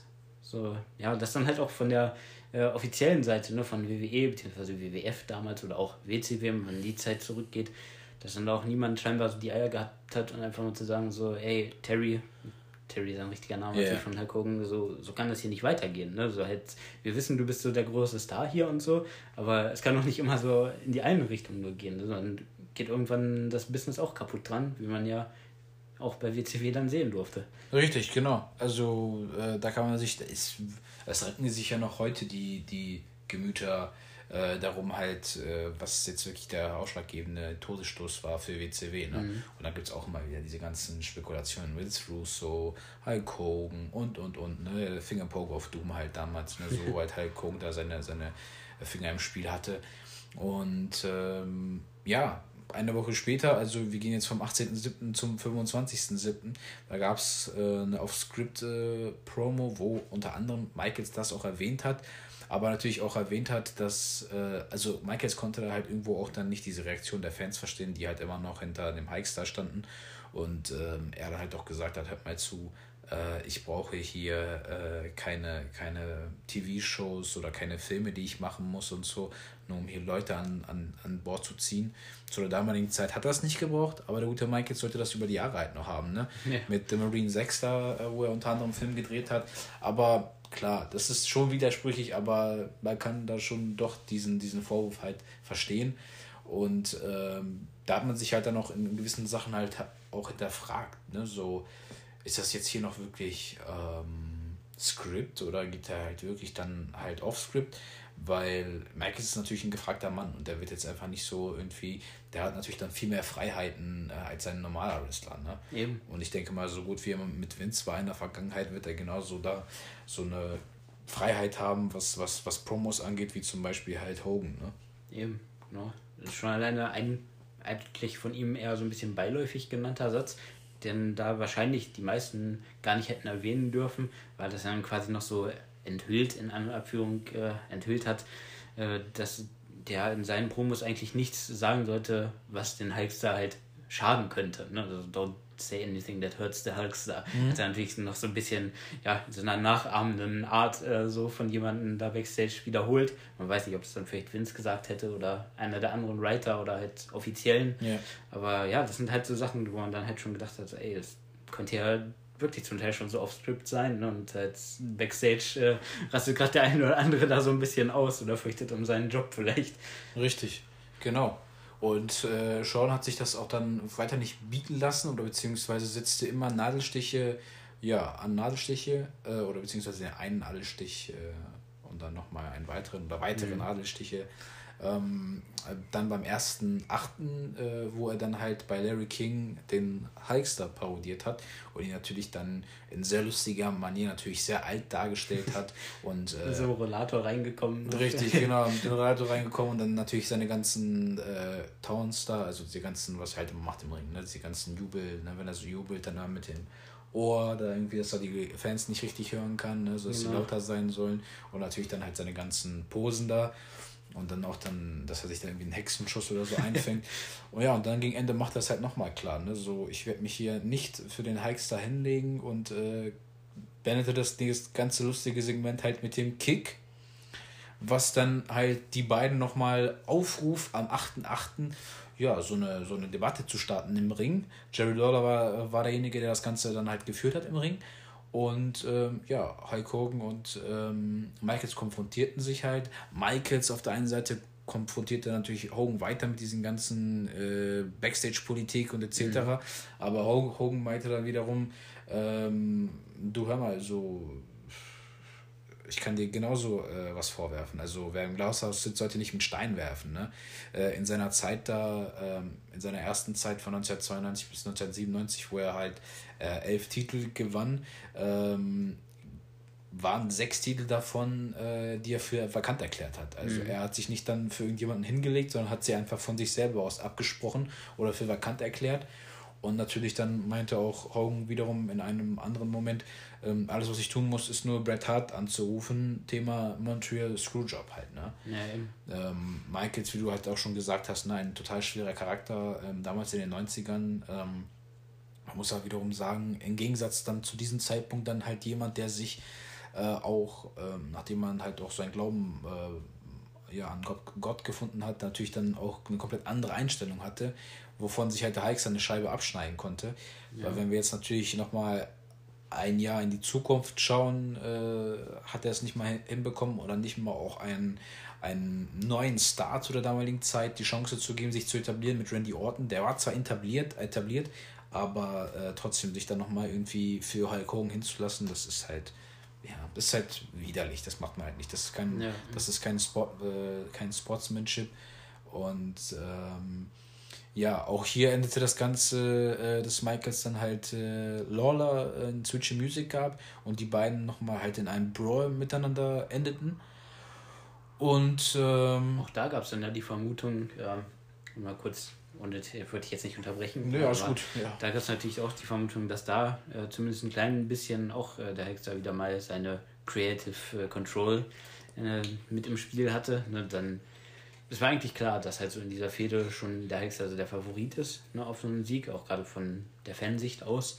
Und äh, normalerweise ist dann ja immer üblich, dass dann ja, der Heel, in dem Falle dann Shawn Michaels, auch wenn er jetzt immer noch nicht völlig als Heel äh, abgekauft hatte, so zu der Zeit, ähm, dann nochmal die Oberhand so behält in solchen typischen Segmenten. Ne? Wenn sie sich überhaupt äh, nochmal so berühren und halt schon mal so brawlen oder halt irgendwie in so einen Fight kommen, dass dann halt äh, eben nicht der Favorit dann da als äh, Sieger sozusagen hervorgeht, aber genau das ist in diesem Segment dann halt auch wieder so passiert. Und Hulk Hogan konnte da die Oberhand äh, behalten, dann quasi Sean ja aus dem Ring geworfen und ähm, ja, stand dann als äh, der Stärkere der beiden da, als das Segment zu Ende ging. Das war dann schon für viele, denke ich, auch schon ein bisschen unverständlich, ne, dass man das da halt, ja, nachdem zwar schon gute Promos hatte, besonders mit dieser Larry King-Parodie, dass man das dann gleich wieder so ein bisschen untermauert hat, und zu sagen, dass halt hier eigentlich äh, der Hulkster so die Stärke schlechthin ist. Ne? Und Shawn Michaels dagegen äh, schwer ankommt, eigentlich. So, das hat zumindest so dieses Segment so für mich so übermittelt. Und für viele der Fans eben auch. Richtig, genau.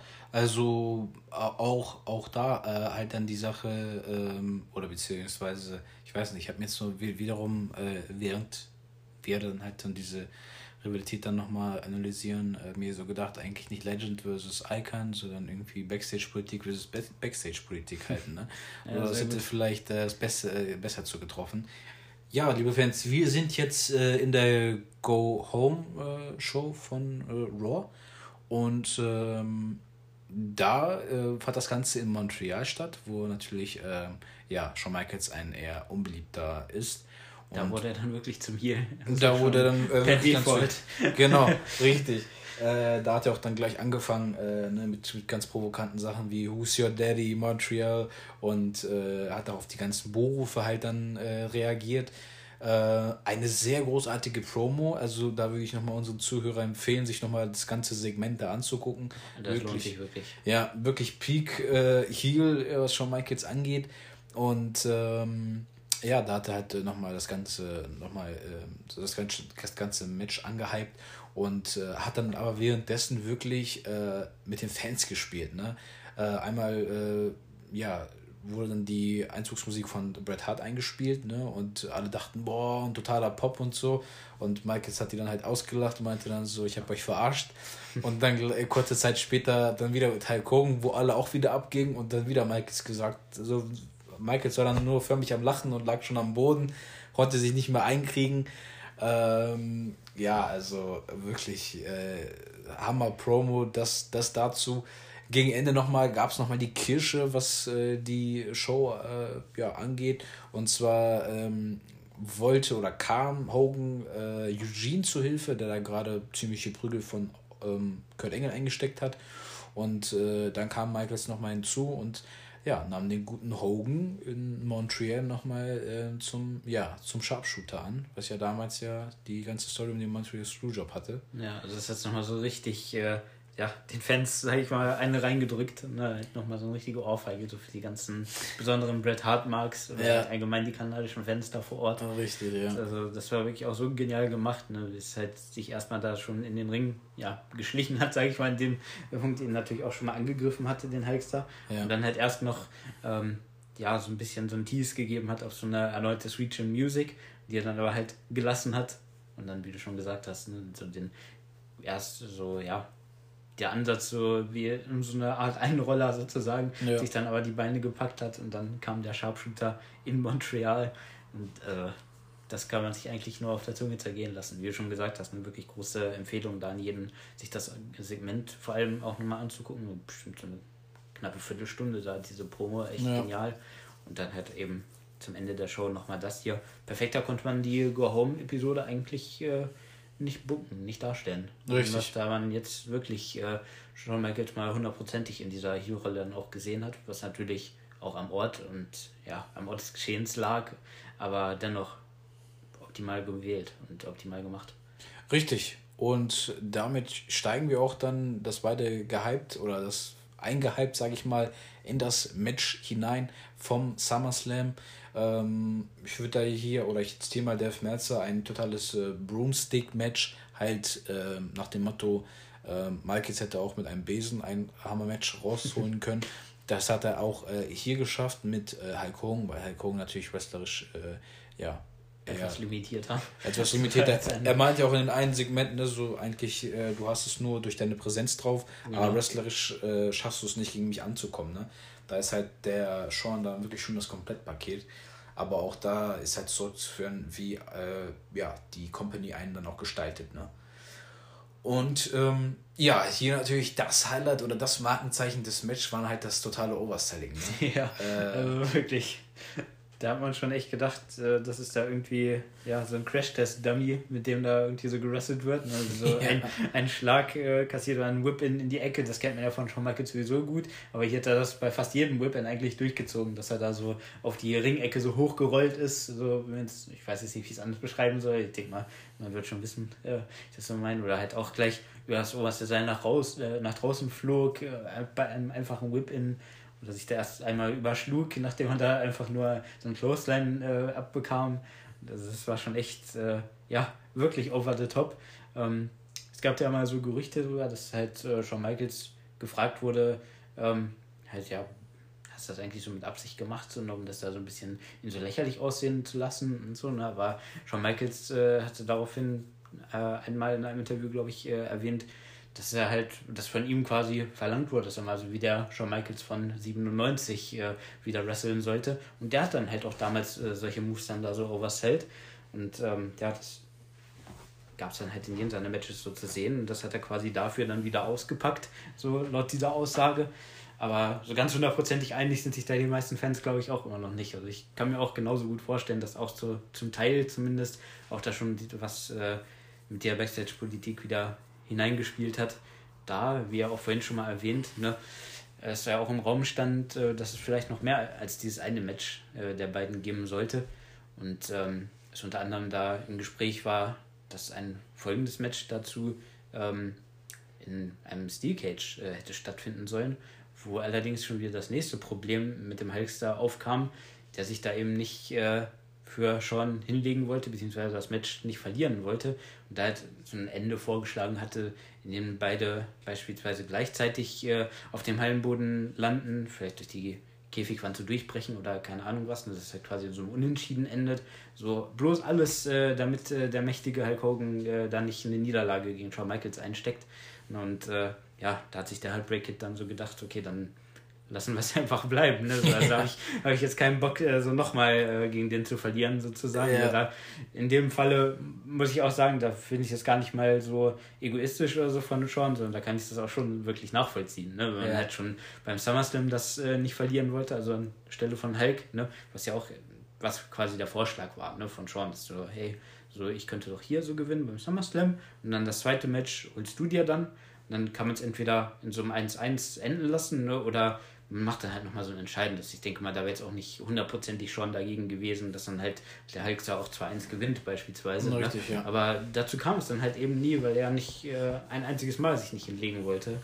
Und ähm, ja, dass dann da halt, äh, daran halt auch gleich gescheitert ist. Man muss natürlich auch sagen, ähm, zu den Zeitpunkten, wo halt diese ganzen Diskussionen auch stattfanden, so über dieses Match-Finish, da wurde das Match ja schon längst äh, offiziell so bestätigt. Ne? Äh, Hulk Hogan hat das selber, als er wirklich bei Larry King war und nicht die Parodie, äh, schon mal bestätigt und auch äh, die WWE ihrerseits hat es mittlerweile natürlich alles offiziell gemacht, bevor eben auf, äh, so Backstage äh, intern so ein Sieger da von den beiden festgelegt wurde.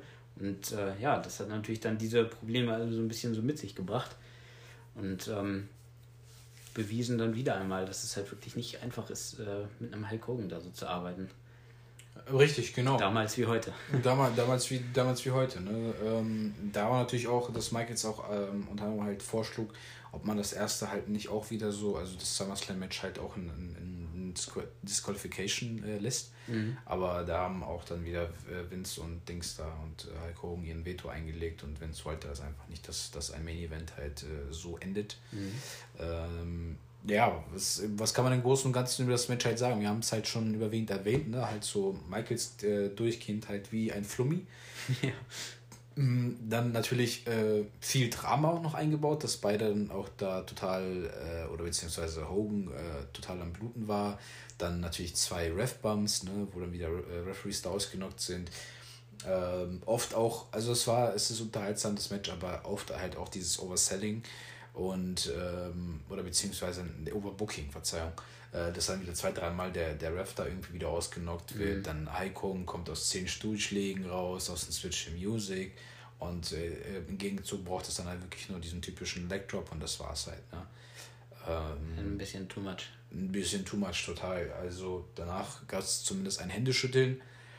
Aber ähm, gleich in der nächsten Folge von Raw ähm, machte oder stichelte halt äh, Michaels wieder gegen den Hulkstar, der sich dann auch wieder aus dem Staub machte und äh, meint doch dann so, euer guter Hulk ähm, ist jetzt nicht hier vor Ort, ne? Mhm. der kann euch hier auch nicht retten oder so. Äh, ich bin es halt, ne? Und ihr seid gerade dabei, mich auszubuhen halt, ne? So konnte er halt wieder diese ganzen Fanreaktionen in seiner, in seiner Promo nicht verstehen. Stichelte dann noch, stichelte da noch ein bisschen gegen den äh, Hulkstar, aber ähm, ja, wie du schon eben gerade erwähnt hast. Ne? Es konnte leider zu keinem, keinem Match, äh, kein geplanten Match äh, bei einem Forgiven kommen mit dem Steel Cage Match. Ähm, und man dieses halt mit dieser Paarung eine wirklich äh, historische Sache, ähm, dass man, dass das alles so verlief mit den zwei großen Namen. Und ähm, ja, definitiv ein Highlight, nochmal das Ganze äh, zu reviewen und auch sich der dann halt nochmal den Pay-Per-View gerade mit diesem Match angeschaut zu haben. Ja, auf jeden Fall. Ähm, ja, wirklich ähm, ein Highlight. Und damit, liebe, ja, Rufus Aggression Podcast Zuhörer, Fans, sind wir auch am Ende ja, des Pay-Per-Views. Damit endet äh, der SummerSlam mit diesem spektakulären Main-Event, mit diesem, ja, geschichtsträchtigen oder historischen Main Event, beziehungsweise diese Show. 16 Jahre und dennoch, denke ich mal, für viele stark in Erinnerung. Mhm. Ähm, ja, ich würde da nochmal zum Schluss immer irgendwie so äh, Pros und Kontras geben. Welche, welche, welche Matches du so pro und welche du so auf Kontra? Ja, also auf äh, der Pro-Seite fangen wir erstmal mit dem Positiven an, würde ich sagen. Ne? Ähm, auf jeden Fall trotzdem, auch wenn ich schon während des Reviews gesagt habe, dass es für mich nicht eines so ihrer besten Matches war, würde ich trotzdem Rey Mysterio gegen Eddie Guerrero hier ansetzen in dem Leather-Match, weil es einfach immer wieder ein großer Spaß war, den beiden zuzusehen und auch die Story hat einen da sehr gepackt. Ähm, ja, an sich äh, fand ich auch die beiden World Title Matches jetzt nicht schlecht. Nur das äh, JBL gegen Batista ging vielleicht ein bisschen schnell zu Ende und auch ein bisschen plötzlich, so dass es dann einfach diese zwei Batista Bombs gab und dann das war's. So, ne? Das, die kamen so ein bisschen so aus dem Nichts, aber hatte natürlich auch dann eine gewisse Überraschung, äh, einen gewissen Überraschungsfaktor dann so dabei. Ähm, ebenso, wo wir gerade von Überraschungsfaktor sprechen, ich auch mal als kleines äh, Pro noch so anbringen, halt der Opener, das er ja. wirklich gut benutzt hat, um halt die Crowd so anzuheizen und richtig aufzuwecken und dass sie dann gleich alle, ja, voll auf begeistert äh, so in dem Pay-View so dabei waren. Das hat sich auch eigentlich für den Rest der Nacht äh, hier nicht wirklich geändert. Ähm, ja, im Großen und Ganzen würde ich dann, also so das meiste ist für mich eigentlich top, äh, so bei dem Pay-Per-View, muss ich schon mal vorwegnehmen, ne? Könnte ich auch noch genauso gut äh, Randy Orton gegen Undertaker halt hier mit äh, einfließen lassen. Ähm, das Einzige, wo ich mir so ein bisschen unsicher bin, ob ich es jetzt bei Pro reintun soll oder nicht, wäre halt noch das Main Event, was natürlich seine positiven Seiten so hatte, sondern halt einfach die Atmosphäre und dass halt zwei solcher Namen wirklich aufeinandertreffen, ne, was ja vielleicht ja der eine oder andere so nie mitgerechnet hatte, dass das da überhaupt nochmal so passieren würde. Mhm. Aber ähm, ja, das wäre vielleicht so die, die Attrakt, der Attraktionsaspekt, so würde ich schon auf Pro setzen. Allerdings äh, von der Matchqualität her ist natürlich jetzt nichts, äh, ja, was man sich jetzt so oft äh, danach nochmal so angeguckt hat, so wegen der Matchqualität, sondern halt einfach, weil es so ein ja, Moment war. Richtig. Den, den man halt einfach nochmal so ein unvergesslicher Moment so der Wrestling-Geschichte quasi. Ähm, es hat halt so, ja, gute und in Anführungszeichen schlechte Seiten. Ähm, ja, das dann so viel erstmal zu den Pros. Was äh, angeht, wie gesagt, da gab es für mich persönlich jetzt eigentlich gar nicht viele. Ne? Beziehungsweise teile ich mich schwer, da jetzt überhaupt so großteils so Sachen zu finden, wo ich jetzt sage, so, okay, das hätte man wirklich so ganz weglassen können oder halt irgendwie anders machen können.